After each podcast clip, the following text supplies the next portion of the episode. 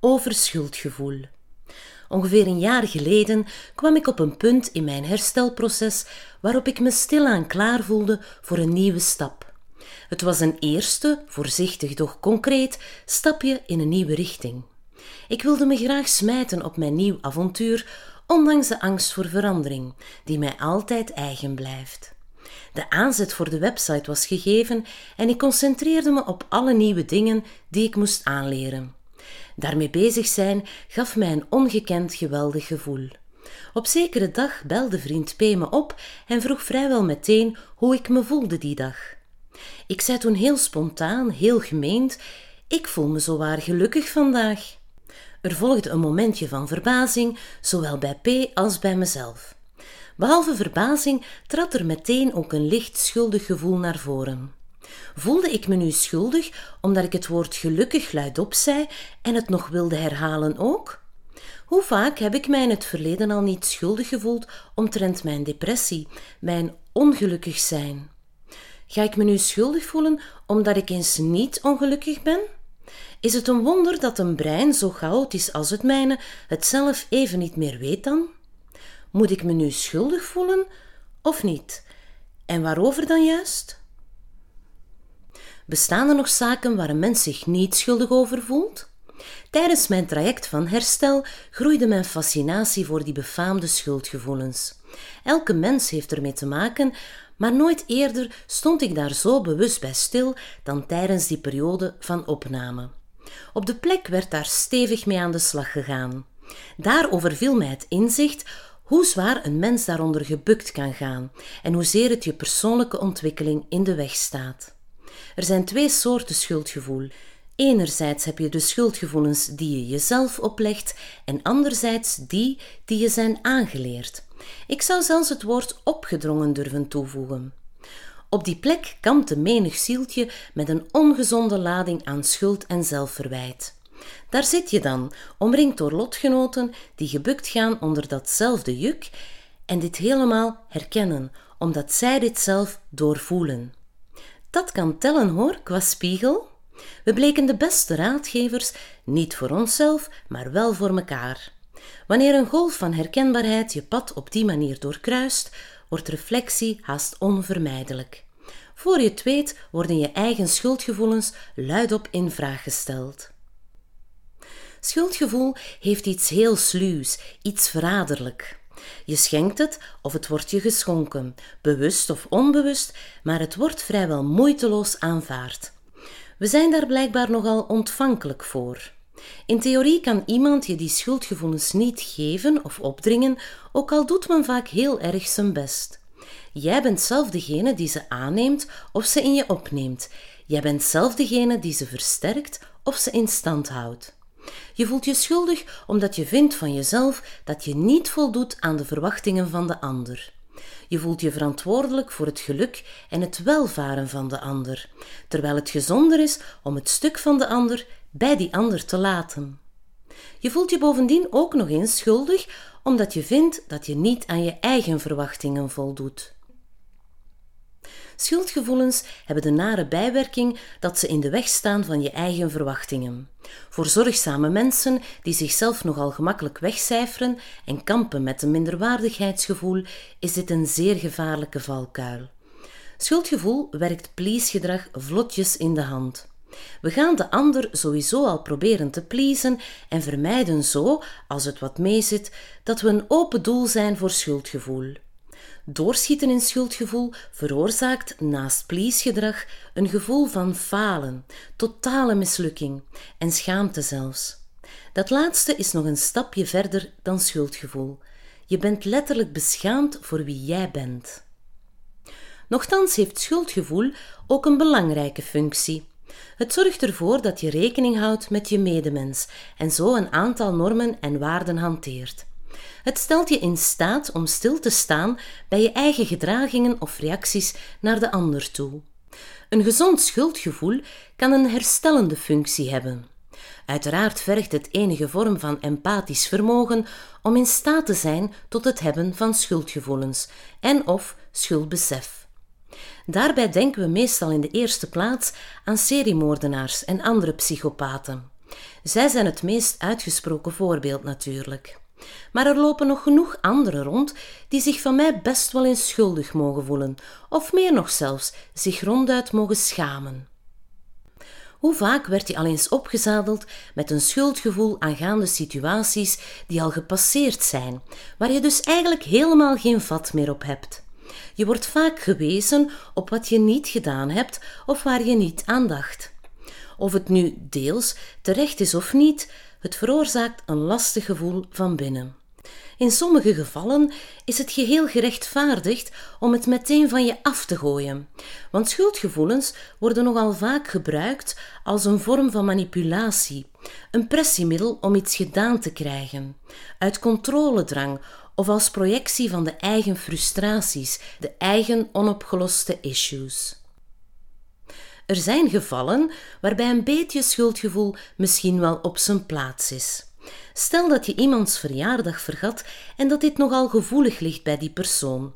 In dat geval bied je uitgebreid je excuses aan. Je onderlijnt de verjaardag extra in je agenda, zodat je volgend jaar niet dezelfde fout maakt. Maar hé, hey, je bent ook maar een mens. Praat erover. Met een degelijke communicatie kom je een heel eind. Ga ook eens in dialoog met jezelf. Vraag jezelf eens af of er bepaalde schuldgevoelens zijn die je ervaart waarvoor je helemaal zelf de verantwoordelijkheid draagt. Maak je niet te veel beloftes die je niet in staat bent om na te komen. Doseer je wel genoeg. Zeg je niet te snel ja. Blijf je dicht genoeg bij jezelf. Schuldgevoelens kunnen zo diep je wezen penetreren dat je jezelf schuldig voelt over je eigen gevoelens, je eigen gedachten. Hoe gek is dat? Ik vind trouwens ook dat wij ons veel te vaak verontschuldigen voor zaken die buiten ons eigen verantwoordelijkheidsveld liggen. Betrap mezelf daar ook op, maar opvallend minder dan vroeger. De angst om iemand iets verschuldigd te zijn blijft een meer geduchte tegenstander. Ik kan het als heel ongemakkelijk ervaren wanneer iemand iets voor mij doet. Zomaar, daar niks voor terugvraagt. Dat wekt achterdocht. Het blijft een hele uitdaging om hulp te vragen of te aanvaarden. Voor wat hoort wat. Ken je die? Ongetwijfeld. Zit ingebakken. Krijg de kriebels van die uitspraak. Heb ze veel te vaak gehoord, telkens in een veel te negatieve context gebruikt. Tijdens een gesprek met vriend P over schuldgevoel komen we bij religie terecht. Als ik me van die oude tafereelen voor de geest haal, zie ik inderdaad beelden van onderdrukking. Schuld en boetedoening werden je aangemeten in de naam van religie. Je werd verdomme al geboren met een hele hoop zonde aan je been. Halleluja! In mijn naïeve geest wil ik blijven geloven dat religie oorspronkelijk bedoeld was om mensen te verenigen, te verbinden, niet om ze te verdelen. Door mensen te verbinden in angst en zonde hou je ze klein. Voed ze daarbij nog wat schuldgevoelens en succes is verzekerd. Ik vind trouwens ook dat hoe meer mensen zich met iets gaan bemoeien, eender wat, hoe meer alles de soep indraait, maar dat geheel terzijde. Er lijken altijd zoveel schuldvragen voorradig te zijn. Ze oplijsten is onbegonnen werk. Waarom zou je? Ze duiken wel spontaan op. Moet ik me schuldig voelen omdat ik niet aan alle verwachtingen kan voldoen? Nee, dat durf ik vandaag zeggen omdat ik het geprobeerd heb. Veel te krampachtig, veel te lang. Trouwens, niet elke verwachting is mijn verantwoordelijkheid. Moet ik me schuldig voelen omdat ik niet echt in een vakje pas?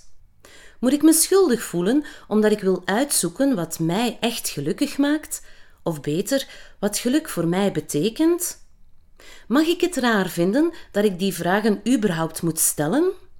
Ik heb trouwens een pest aan vakjes, regeltjes en hiërarchie, en daar voel ik me nu eens geen reet schuldig om.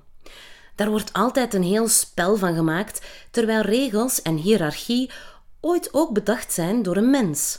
Een wezen dat niet meteen bekend staat om zijn onbevooroordeelde natuur. Regels moeten er zijn, helemaal mee akkoord, maar er zit toch heel wat onzin tussen. En dan kriebelt mijn anarchistische kantje. Hoe laat je ze nu los, die schuldgevoelens? Goeie vraag. Het is tenslotte een vast patroon dat al jaren aan je vastkleeft. Het is een soort van overlevingsstrategie die je tot hier heeft gebracht. Van zodra je steeds meer hinder ondervindt van dit patroon, wil dat zeggen dat de tijd rijp is voor verandering. Een ander perfect voorbeeld van zo'n linkpatroon is perfectionisme. Perfectionisme is het patroon der patronen en de natte droom van elk schuldgevoel. Ook een zware tegenstander als het zich tegen je keert, maar de moeite om te bevechten. De strijd is heftig, maar het resulteert in meer innerlijke rust. De meeste patronen die rijp zijn voor verandering vereisen een terugkeer naar het begin. Men moet detecteren waar het patroon zijn oorsprong vindt. Het is meer dan waarschijnlijk dat je ver moet graven in je eigen verleden. Het is een uitdaging om met een open, kritische blik te leren kijken naar je context, meer specifiek de omgeving waarin je opgroeide, met daarin je toenmalige naasten. Loyaliteit tegenover naasten is een zeer teer onderwerp. Het ligt heel gevoelig. We worden heel snel heel ongemakkelijk van vragen over vroeger. Wanneer we openlijk vertellen hoe wij onze kindertijd beleefden, worden we verteerd door schuldgevoelens. We verwijten onszelf dat we mensen die we graag zien en zij ons in een slecht daglicht plaatsen, terwijl zij ook maar handelden naar eigen vermogen. Hoe het ook zij, een kind kan niet verantwoordelijk geacht worden voor een bepaalde situatie. De grote mensen hebben daar wel degelijk een aandeel in.